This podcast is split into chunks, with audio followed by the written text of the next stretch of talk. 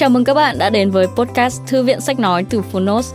Ở podcast này, chúng tôi chia sẻ phần mở đầu và chương 1 của những sách nói bán chạy thuộc nhiều lĩnh vực và chủ đề khác nhau, được đội ngũ của Phonos chọn lọc kỹ lưỡng.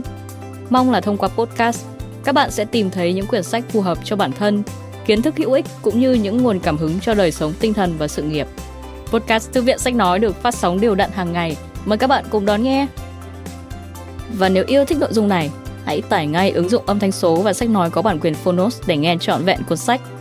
Ngoài ra, Phonos còn sở hữu hàng ngàn nội dung hấp dẫn khác như tóm tắt sách, ebook, thiền, chuyện thiếu nhi, chuyện ngủ, nhạc chủ đề, vân vân.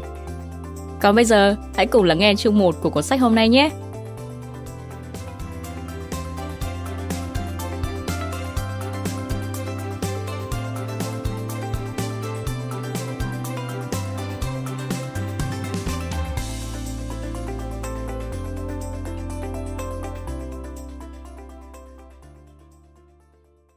Bạn đang nghe từ Phonos. Lãnh đạo, phục tùng hoặc cuốn xéo. Những bài học lãnh đạo đỉnh cao từ chỉ huy đặc nhiệm siêu. Tác giả Jocko Willing. Người dịch nhóm T Institute. Độc quyền tại Phonos. Phiên bản sách nói được chuyển thể từ sách in theo hợp tác bản quyền giữa Phonos với công ty cổ phần sách Alpha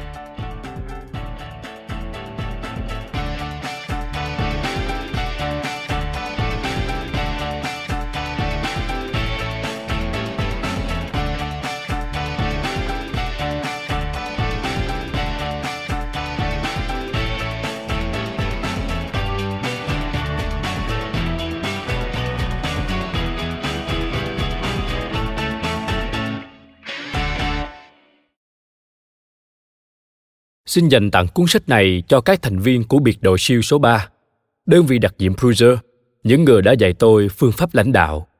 Đặc biệt cảm ơn Mark Lee, người dạy tôi về giá trị của cuộc sống, Mikey Monsour, người dạy tôi về ý nghĩa của sự hy sinh, Ryan Job, người dạy tôi thế nào là sự bền bỉ đúng nghĩa, Chris Kyle, người dạy tôi hết mình vì nhiệm vụ, và Seth Stone, người anh em của tôi, đã cho tôi biết thế nào là sự thủy chung tình bạn đích thực và chưa bao giờ làm tôi thất vọng. Chưa bao giờ.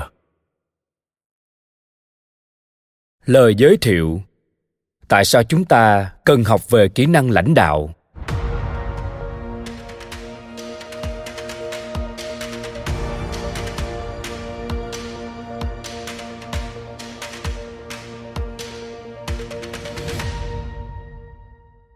Vào thời điểm tôi thuộc biên chế biệt đội siêu số 1, sau khi hoàn thành chương trình huấn luyện tác chiến dưới nước trong khuôn khổ đào tạo của siêu, Bird S, vẫn chưa có một khóa đào tạo kỹ năng lãnh đạo nào. Các tân binh không hề nhận được sách vở hay tài liệu gì về chủ đề này. Chúng tôi được kỳ vọng phải nỗ lực hết mình để học phương pháp chỉ huy giống như các chiến binh siêu đã được học thông qua OJT, đào tạo tại chỗ, on the job training để có thể tồn tại. Dĩ nhiên, phương pháp OJT có nhiều lợi thế. Quả là thiết thực khi bạn được một vị chỉ huy cứng rắn đào tạo và hướng dẫn vượt qua những thách thức thực sự trong chính công việc thực tế. Trong các biệt đội siêu, sẽ có một trưởng nhóm ra lệnh chính xác cho bạn biết cần làm gì khi gặp phải những tình huống khác nhau. Nếu may mắn gặp được người chỉ huy tốt, sẵn lòng đầu tư thời gian, công sức để bồi dưỡng bạn và bạn đủ thông minh để tập trung chú ý, sớm muộn gì bạn cũng tiếp thu được bài học về kỹ năng lãnh đạo tuy nhiên phương pháp dạy về kỹ năng lãnh đạo này cũng có những điểm hạn chế lớn trước hết không phải người chỉ huy nào cũng giỏi và các biệt đội siêu cũng không ngoại lệ. Tôi gia nhập siêu năm 1991. Khi đó, không có cuộc chiến nào đang diễn ra. Chiến tranh vùng vịnh đầu tiên mới nổ ra, nhưng cuộc chiến trên bộ đã kết thúc sau 72 giờ. Các biệt đội siêu chỉ tiến hành một vài hoạt động nhỏ và chúng khá dễ dàng. Hầu hết những đợt triển khai quân trong gần 20 năm qua đều diễn ra trong thời bình. Nhiệm vụ chủ yếu của siêu là huấn luyện quân đội các nước khác. Việc thật sự tham chiến gần như là ước mơ xa vời đối với tôi và hầu hết đồng đội. Thực tế là kể từ khi chiến tranh Việt Nam kết thúc, các biệt đội siêu nói riêng và quân đội Hoa Kỳ nói chung đều chỉ hoạt động trong hòa bình. Điều đó nghĩa là các nhà cầm quân không thật sự được thử thách năng lực. Một thủ lĩnh xuất sắc của siêu cũng chỉ nhận được những nhiệm vụ tương tự và thăng tiến như một thủ lĩnh kém cỏi. Không có gì đảm bảo rằng hễ trung đội trưởng được giao nhiệm vụ đào tạo tân binh siêu, thì người đó sẽ là hình mẫu lãnh đạo tiêu biểu để noi theo. Quan trọng hơn hết, không phải nhà lãnh đạo nào cũng sẵn lòng chỉ bảo cho cấp dưới. Hơn nữa, ngay cả những thủ lĩnh xuất sắc nhất cũng chỉ có thể thực sự đầu tư thời gian và kiến thức để đào tạo một vài người. Dù là trong thời bình vẫn có rất nhiều công việc hành chính cần nhà lãnh đạo hoàn thành. Do đó, nhiệm vụ dẫn dắt và cố vấn cho cấp dưới rất dễ bị loại ra khỏi lịch trình của họ. Đối với các thành viên siêu cấp dưới bổn phận của họ là tập trung chú ý, nhưng sẽ có rất nhiều yếu tố gây sao nhãn đôi khi rất khó để giải thích cho một thành viên hiểu rằng anh ta sẽ không thể cứ mãi là một tân binh. Một ngày nào đó, anh sẽ trở thành chỉ huy một biệt đội siêu và anh cần nỗ lực học hỏi để sẵn sàng đảm nhận vị trí này. Thật may mắn, vì tôi đã gặp được những người chỉ huy xuất sắc, sẵn lòng đầu tư công sức huấn luyện cho mình. Họ dành thời gian giải thích cặn kẽ mọi thứ, thảo luận với tôi về các chiến lược và chiến thuật. Một số lính siêu đã tham chiến ở việt nam kể những câu chuyện chứa đựng các bài học về kỹ năng lãnh đạo quan trọng. Tôi chăm chú lắng nghe và thấm nhuần những câu chuyện cũng như bài học đó. Cuối cùng tôi đã có thể triển khai những lý thuyết cầm quân mà mình học vào bài kiểm tra cuối cùng trong trận chiến. Sau đó, tôi hệ thống hóa các bài học này và trao quyền chúng cho những tân binh siêu vừa gia nhập hàng ngũ. Tôi cố gắng dạy họ phương pháp lãnh đạo. Mục tiêu của việc lãnh đạo nghe có vẻ đơn giản, ra lệnh cho người khác làm những việc họ cần làm để góp phần thực hiện sứ mệnh chung và hỗ trợ đồng đội. Tuy nhiên, cách thể hiện vai trò lãnh đạo đối với mỗi người mỗi khác kỹ năng lãnh đạo có nhiều sắc thái đa dạng mà chúng ta phải tự mình khám phá. Mỗi nhà chỉ huy đều rất khác biệt. Cấp dưới, những người đồng cấp cũng mỗi người một vẻ. Ai cũng có những đặc điểm, tính cách và quan điểm riêng. Tôi thường nói với những người đứng đầu rằng, việc lãnh đạo sợ dĩ khó là bởi chúng ta đang làm việc với con người mà con người thì vô cùng phức tạp. Và người điên rồ nhất mà nhà lãnh đạo phải dẫn dắt chính là bản thân họ. Tuy nói thế nhưng ngay cả sự phức tạp cũng có mô thức của nó. Mô thức về hành vi con người. Nếu nhìn ra được mô thức này, bạn có thể dự đoán tình hình và cách tác động đến chúng. Sau khi nghỉ hưu và rời quân đội, tôi bắt đầu dạy cho các nhà lãnh đạo dân sự những nguyên tắc tương tự như khi cầm quân chiến đấu. Cuối cùng, tôi hợp tác với người đồng đội cũ của mình ở siêu lev papin mở một công ty cố vấn lãnh đạo mang tên echelon front các nguyên tắc chỉ huy trên chiến trường có thể được áp dụng trong bất cứ tình huống lãnh đạo nào. Trong hai cuốn sách gói ghém kinh nghiệm của mình, extreme ownership, tạm dịch, tinh thần chịu trách nhiệm tuyệt đối, và dichotomy of leadership, tạm dịch, sự cân bằng trong kỹ năng lãnh đạo. Chúng tôi đã viết về các nguyên tắc học được qua quá trình chiến đấu, cùng cách áp dụng chúng vào công việc cũng như cuộc sống hàng ngày. Các nguyên tắc được giải thích một cách mạch lạc đúc rút từ những câu chuyện trên chiến trường cũng như trong thế giới kinh doanh. Nhiều nhà lãnh đạo trên thế giới sau khi áp dụng những gì đọc được vào thực tế đã có nhiều phản hồi hết sức tích cực. Tuy nhiên, việc áp dụng các nguyên tắc này dường như khó khăn hơn tôi nghĩ. Chỉ nắm chung chung các khái niệm thì khá đơn giản, nhưng đôi khi bạn cần nỗ lực nhiều hơn thế. Nhà lãnh đạo phải hiểu những chiến lược và chiến thuật cần thiết để áp dụng vào thực tế họ phải hiểu nền tảng chiến thuật của những nguyên tắc này cũng như nguyên lý cốt lõi bên trong.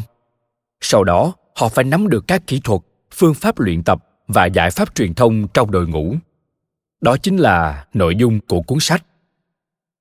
Giống như những cuốn sách trước đây của mình, lần này tôi cũng thuật lại các trải nghiệm dựa trên trí nhớ, một phương pháp chưa hẳn tối ưu.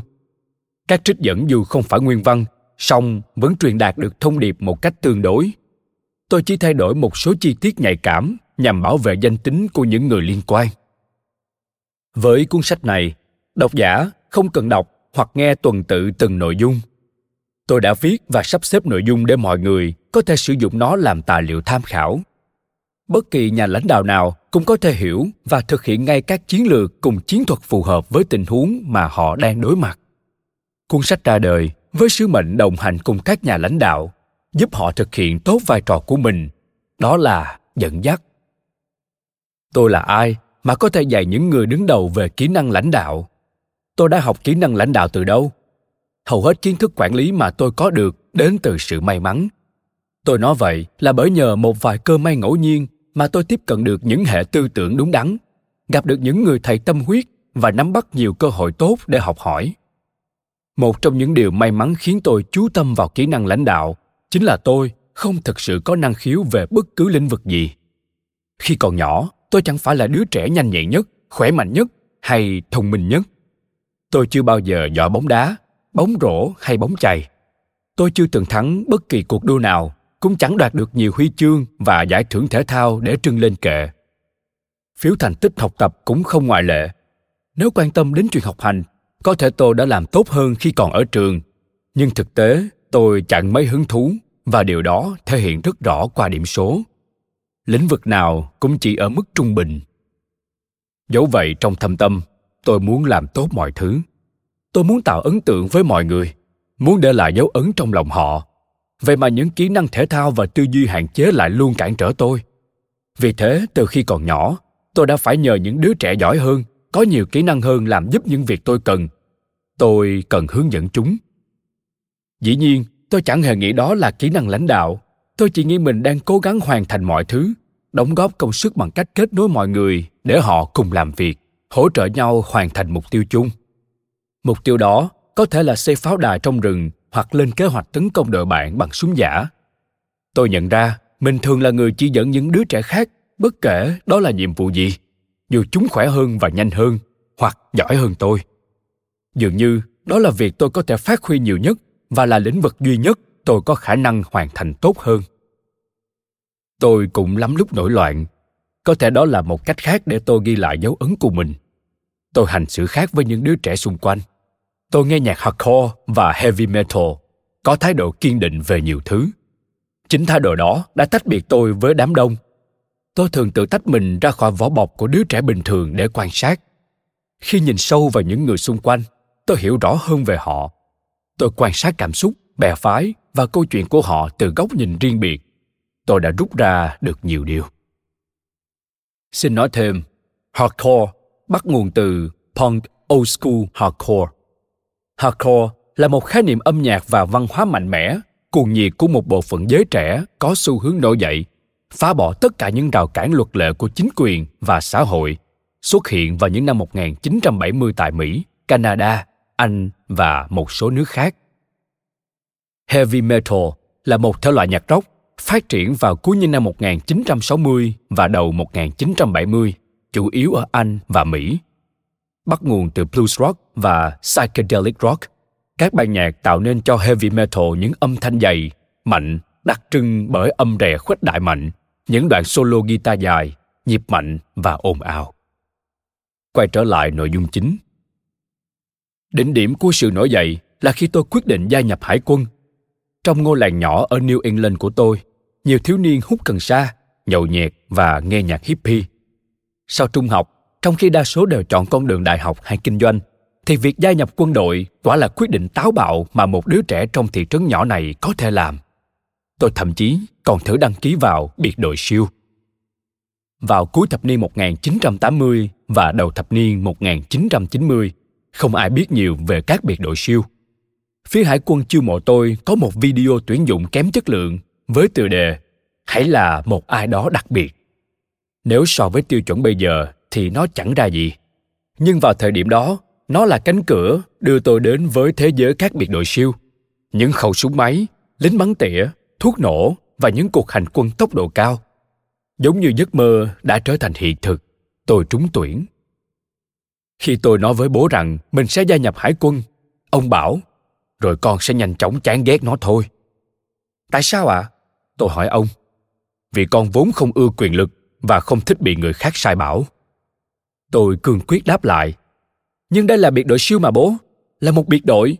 Tụi con không nhận chỉ thị mà tụi con cùng nhau chiến đấu. Tôi quả là đứa ngây thơ, thực ra là ngớ ngẩn. Tôi đã nghĩ biệt đội siêu là những nhóm quân nhân sát cánh bên nhau, những đơn vị mà trong đó tất cả mọi người đều ngang hàng, không có ai đứng đầu. Nhưng thực tế hoàn toàn trái ngược. Tôi cũng đã nghe nói rằng các biệt đội siêu có tỷ lệ thương vong lên đến 50% và hầu như không người lính đặc nhiệm nào hoạt động đủ 20 năm trước khi nghỉ hưu. vì hầu hết đều bị thương hoặc tử trận. Bạn nên lưu ý lúc bấy giờ là năm 1989, ngoài trừ cuộc tấn công Panama chỉ kéo dài một tháng rưỡi, chúng tôi vẫn sống trong hòa bình. Bây giờ nhìn lại, tôi chắc chắn con số 50% này bắt nguồn từ tỷ lệ thương vong thực tế 50% của lực lượng Naval Combat Demolition Units, gọi tắt là NCDUs, tiền thân của biệt đội siêu trong chiến dịch D-Day đổ bộ vào các bãi biển vùng Normandy, là cuộc đổ bộ của quân đội khối đồng minh vào các bãi biển vùng Normandy ngày 6 tháng 6 năm 1944, còn gọi là trận chiến vì nước Pháp, là một trong những mốc lịch sử quan trọng của Thế chiến thứ hai. Hồi đó, tôi không hề biết điều này. Tôi đã tin rằng tất cả lực lượng đặc nhiệm siêu đều có tỷ lệ thương vong 50%. Điều này thậm chí còn khiến tôi háo hức gia nhập biệt đội siêu hơn. Như đã nói, tôi đúng là ấu trĩ. Kiên cường nhưng ấu trĩ. Tuy vậy, gia nhập hải quân vẫn là điều tuyệt vời nhất tôi từng làm. Nó đã mở ra một thế giới hoàn toàn mới nhưng lại có định hướng rõ ràng. Không một ai trong quân đội quan tâm đến việc tôi học không giỏi thời trung học việc tôi không phải là vận động viên tốt nhất cũng chẳng quan trọng. Không ai để ý tôi đến từ đâu. Bố mẹ làm gì hoặc có quá khứ như thế nào. Họ cạo đầu tôi, phát cho tôi một bộ đồng phục và cho biết tôi cần làm gì để thành công. Phải dọn giường như thế này, gấp đồ lót như thế kia, đánh si cho đến khi sáng như gương chẳng hạn. Nếu có thể tuân theo luật lệ và làm đúng yêu cầu, bạn sẽ được trao cho vị trí chỉ huy.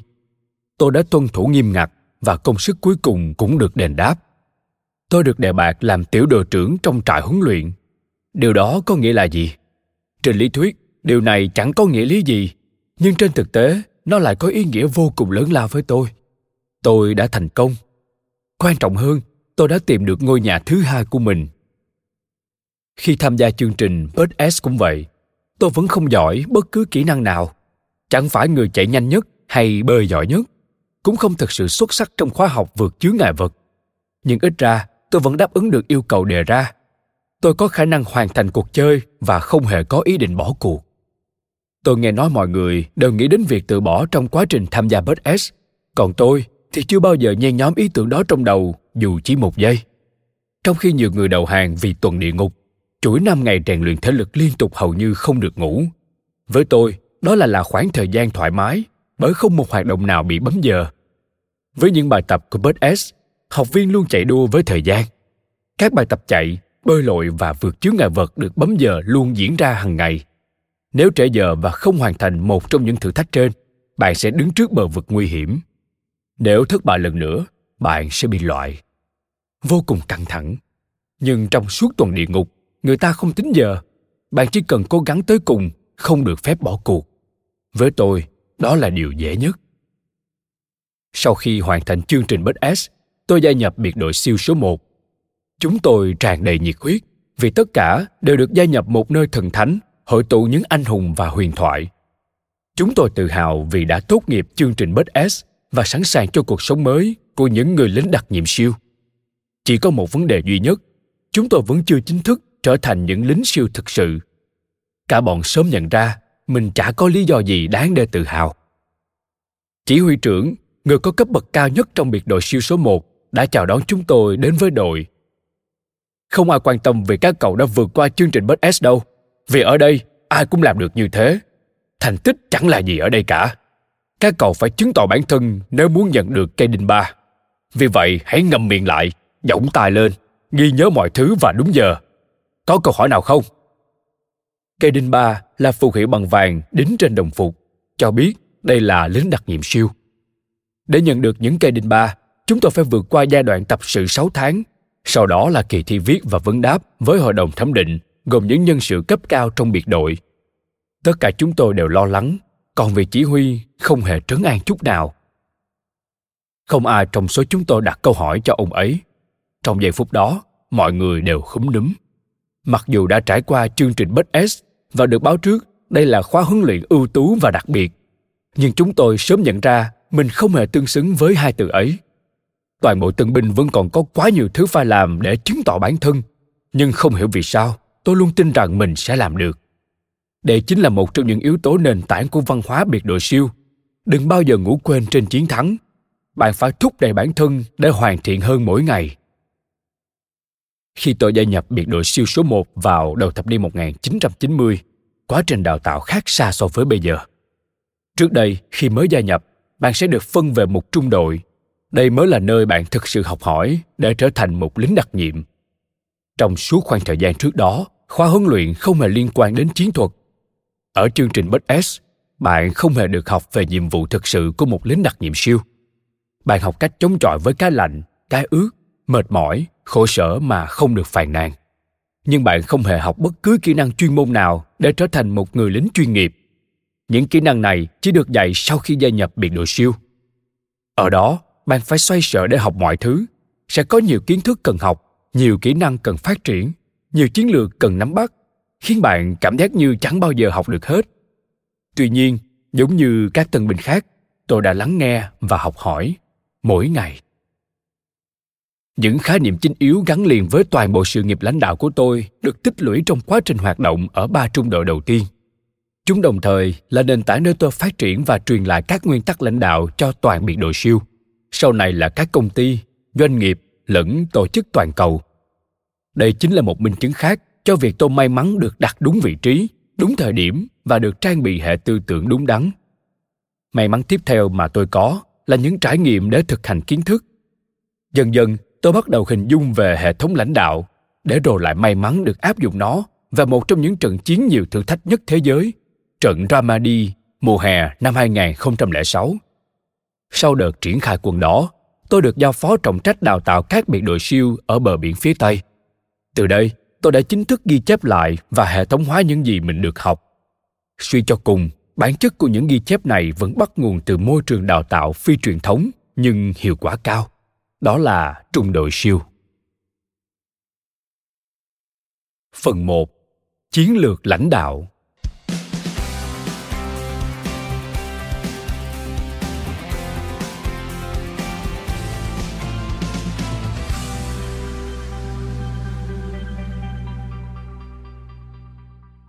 một nền tảng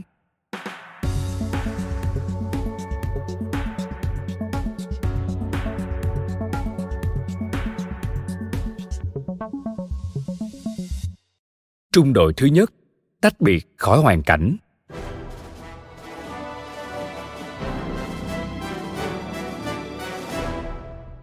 Chính ở trung đội đầu tiên, tôi đã học được sức mạnh của khả năng tự tách biệt khỏi tình trạng hỗn loạn, xáo trộn xung quanh, lùi lại một bước để quan sát rõ điều gì đang thực sự xảy ra.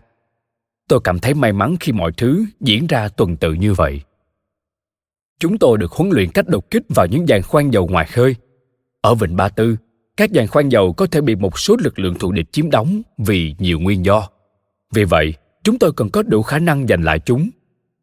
Vào thập niên 1980, nhiều lính đặc nhiệm siêu tham gia những chiến dịch giành lại các giàn khoan trong khu vực do Iran kiểm soát. Rất có thể lịch sử sẽ lặp lại. Vì vậy, chúng tôi đã luyện tập và chuẩn bị để thực hiện nhiệm vụ đặc biệt này. Chúng tôi dành thời gian rèn luyện và diễn tập ở nhiều giàn khoan thương mại tại những địa điểm khác nhau đó là bài tập thú vị như vậy, đa phần do tính phức tạp và cấu trúc nguy hiểm của mục tiêu. Trong này có nhiều khu vực dễ cháy và chịu áp suất lớn. Chính vì thế, chúng tôi cần học cách thận trọng trong trường hợp phải thực sự đột kích vào một dạng khoan. Với một nhiệm vụ chính thức được trang bị đạn thật và chất nổ để mở cửa, chúng tôi chắc chắn phải hiểu rõ những mối nguy liên quan. Nhưng cấu trúc phức tạp mới chính là nguyên nhân thực sự khiến dạng khoan trở thành mục tiêu khó khăn như vậy nó giống như một mê cung gồm nhiều cầu thang, hành lang, phòng ốc và không gian mở được lắp đặt nhiều thiết bị. Khác với tất cả mục tiêu trước kia, ở đây các đặc nhiệm siêu phải đối mặt với thử thách không gian ba chiều bởi rất nhiều mặt sàn được lắp bằng lưới kim loại nặng có thể nhìn xuyên qua. Vì vậy, rất khó để bạn che giấu hành động của mình. Mối đe dọa từ phía kẻ thù rất cao do đối phương có thể phát hiện bạn từ khoảng cách khá xa bởi lẽ, họ cũng có thể nhìn xuyên qua các tầng giống như bạn. Là một tân binh, tôi luôn dốc hết sức, cố gắng thực hiện những nước đi chính xác vào đúng thời điểm, lắng nghe chỉ đạo chiến thuật từ phía chỉ huy và tuân theo mệnh lệnh. Tính đến thời điểm diễn ra quá trình rèn luyện thể lực trước khi ra quân này, cả trung đội đã cùng nhau trải qua nhiều khóa đào tạo. Chúng tôi đã hoàn thành đầy đủ chương trình huấn luyện trên bộ, cần chiến mở rộng và chiến tranh đô thị, nhiệm vụ trinh sát cũng như huấn luyện trên không và dưới nước. Vì vậy, dẫu chỉ là tân binh tôi và hầu hết những anh em khác đã bắt đầu hiểu rõ các chiến thuật mình được học. Tôi không lấy làm lạ khi mình không có kỹ năng gì đặc biệt. Tôi không phải là người bắn giỏi nhất hay nạp đạn nhanh nhất. Dĩ nhiên cũng chẳng lập được bất kỳ kỷ lục nào trong khóa huấn luyện thợ lặn biệt kích. Tuy nhiên tôi cảm thấy khá lạc quan về những thủ thuật đã được học cách triển khai và vận dụng chúng. Tôi quan sát kỹ ban chỉ huy trung đội chú ý cách họ đưa ra quyết định chiến thuật và tìm hiểu lý do đằng sau những quyết định đó. Nhưng tôi vẫn chỉ là một tân binh. Dĩ nhiên, đây không phải chỗ để một người như tôi đưa ra chỉ thị chiến thuật và chỉ đạo mọi người. Vậy mà điều chưa từng xảy ra trước đây đã xuất hiện trong một lần rà soát giàn khoan dầu. Trong lúc di chuyển qua giàn khoan, toàn đội bước vào một khu vực chứa thiết bị thăm dò dầu mỏ và choáng ngợp với cảnh tượng trước mắt. Đó là một khoảng không rộng lớn, dày đặc các thiết bị và máy móc tạo ra nhiều khu vực ẩn náu cho quân địch, cũng như đặt ra bài toán chiến thuật vô cùng phức tạp. Cả đội đứng cạnh nhau, nhìn xuống những nơi cất giấu vũ khí, tìm tàng mối đe dọa, hệt như một trận giao tranh kiểu cũ. Như tất cả mọi người, tôi cũng đứng yên, tìm kiếm mục tiêu và cố gắng xác định những khu vực nguy hiểm có áp suất cao, dễ cháy trong khi chờ đợi chỉ thị tiếp theo. Tôi đợi thêm chút nữa, vẫn tiếp tục tìm kiếm mục tiêu và nghĩ rằng phải có ai đó ra lệnh để chúng tôi biết nên làm gì tiếp theo. Tôi tiếp tục đợi, vẫn không có tín hiệu gì. Từ tầm nhìn ngoại vi của mình, tôi thấy những đồng đội bên trái và bên phải cũng đang làm điều tương tự. Đó là sẵn sàng vũ khí trên tay, tìm kiếm mục tiêu và chờ chỉ thị. Nhưng vẫn chưa có chỉ thị nào. Tôi kiên nhẫn chờ thêm một chút cho đến khi không thể chờ được nữa. Tôi chỉ thẳng súng lên trời, theo hướng an toàn và xa khỏi phía kẻ thù. Sau đó tôi lùi nửa bước về phía sau đường bắn, quan sát bên trái và bên phải. Có thể thấy rõ tất cả mọi người trong trung đội, kể cả chỉ huy, trung đội trưởng, trung đội phó và lpo đều chỉ súng về phía kẻ thù để tìm kiếm mục tiêu. Không ai nhìn về điểm nào khác. Vì vậy, họ chỉ có thể quan sát trong phạm vi, tính từ tầm nhìn vũ khí của mình. Không ai nhận thức được điều gì đang diễn ra trong tình huống này. Song ngay cả một tân binh bình thường như tôi cũng có thể nhận thức rõ toàn bộ hoàn cảnh khi đứng đợi trong hàng, tôi chỉ có thể thấy những gì đang diễn ra ngay trong tầm bắn, dưới họng súng của mình. Còn khi đã lùi lại và quan sát xung quanh, tôi có thể thấy toàn bộ bon tàu, tất cả chứa ngại vật và tìm ra cách đơn giản nhất để triệt tiêu chúng. Bằng cách lùi lại, tôi đã hoàn toàn tách mình ra khỏi vấn đề trước mắt và có thể tìm ra giải pháp một cách dễ dàng, sáng rõ hơn cả những lính siêu dày dặn kinh nghiệm trong đội. Tôi hít một hơi và dừng lại trong giây lát để chắc chắn lần nữa rằng không có ai đang cử động. Nhìn quanh hay đưa ra mệnh lệnh gì? Chính xác là không một ai cử động. Cả đội đều đang án binh bất động. Tôi phải làm điều gì đó? Cánh trái đứng yên, cánh phải di chuyển. Tôi quát lên với giọng uy quyền nhất có thể. Thậm chí khi nói những lời đó, tôi đã nghĩ rằng ai đó sẽ quay sang và nhận ra tôi. Một tân binh đang cố ra lệnh, rồi bảo tôi hãy ngậm miệng lại đi. Nhưng thực tế thì ngược lại tất cả thành viên trong đội đều thực hiện đúng như những gì chúng tôi được học. Đó là truyền miệng cho nhau khi nghe một chỉ thị bằng lời. Mệnh lệnh, cánh trái đứng yên, cánh phải di chuyển, cứ thế được lặp lại cho đến cuối hàng. Mọi người ngay lập tức hành động.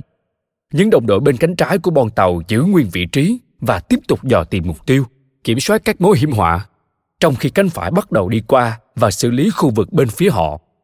Đây không phải là chiến thuật phức tạp, mà chỉ là phương thức yểm trợ và di chuyển cơ bản chúng tôi đã thực hành cũng như diễn tập vô số lần trước đây. Vì vậy, khi vừa mới nhận chỉ thị, họ liền bắt tay hành động ngay. Trong giây phút ấy, tôi đã nhận ra một điều rất quan trọng. Bằng việc nâng cao vũ khí, lùi khỏi đường bắn và quan sát xung quanh, bằng cách rời khỏi vị trí đang đứng dù chỉ vài bước, và quan trọng hơn là loại bỏ cảm xúc khỏi vấn đề đang xảy ra, tôi có thể nhận ra nhiều điều hơn bất kỳ ai khác trong trung đội. Nhờ có cái nhìn bao quát tôi có thể đưa ra quyết định đúng đắn. Điều đó cho phép một tân binh có quân hàm thấp nhất như tôi chỉ huy toàn đội ngũ. Chúng tôi nhanh chóng xử lý hầm tàu và tiếp tục di chuyển qua giàn khoan, xử lý gọn ghẽ các tầng còn lại. Không ai phàn nàn hay chống đối quyết định của tôi. Sau cuộc tập dược một trong những đàn anh còn nói với tôi rằng chỉ thị của tôi quả là đúng đắn.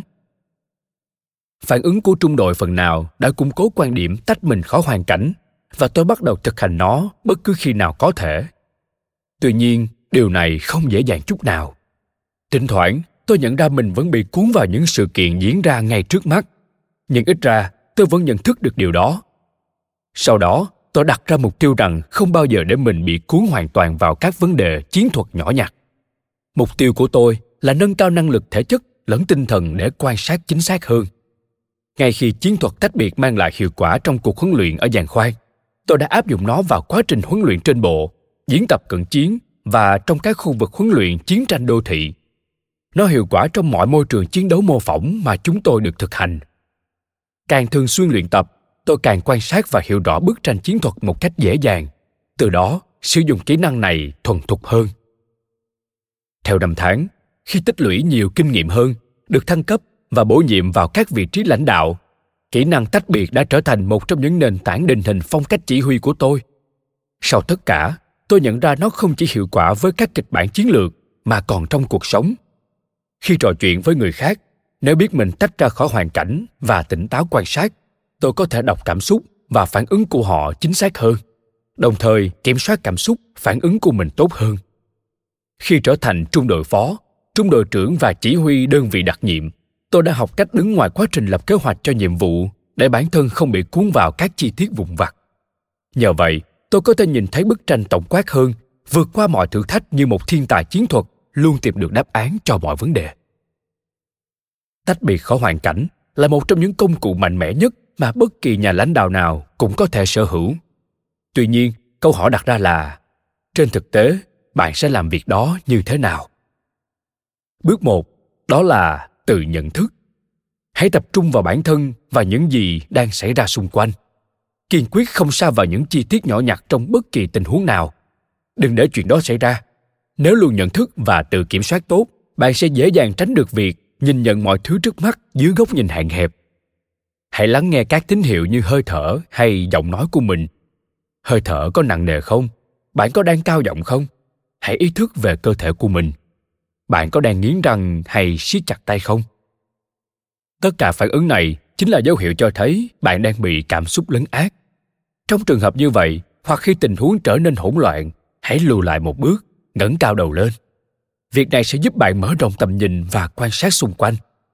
Một khi đã được tách khỏi tình huống, cơ thể sẽ chủ động ra hiệu cho bạn lấy lại bình tĩnh. Hãy hít thở thật sâu, nhìn thật kỹ từ trái sang phải và lặp lại lần nữa. Lúc này cơ thể sẽ ra hiệu cho đầu óc thả lỏng, quan sát xung quanh, tiếp nhận thông tin, loại bỏ cảm xúc nhằm đánh giá tình hình thật chính xác và khách quan. Nhờ vậy, bạn có thể đưa ra quyết định sáng suốt. Khi bắt đầu làm theo các bước này, bạn sẽ hiểu tại sao tách rời bản thân khỏi hoàn cảnh là là một trong những công cụ mạnh mẽ nhất mà bất kỳ nhà lãnh đạo nào cũng có thể vận dụng. Tất nhiên, việc gì cũng phải có chừng mực. Nếu lùi lại quá xa bạn có thể không nắm được hoàn cảnh hiện tại điều này hiếm khi xảy ra nhưng nếu có lúc nào đó bạn bắt đầu mù mờ về tình hình trước mắt đừng lo lắng chỉ cần quay lại tiến đến gần hơn và tham gia giải quyết vấn đề cùng cả đội Cảm ơn các bạn vì đã lắng nghe podcast Thư viện Sách Nói. Podcast này được sản xuất bởi Phonos, ứng dụng âm thanh số và sách nói có bản quyền dành cho người Việt. Hẹn gặp lại các bạn ở những tập tiếp theo.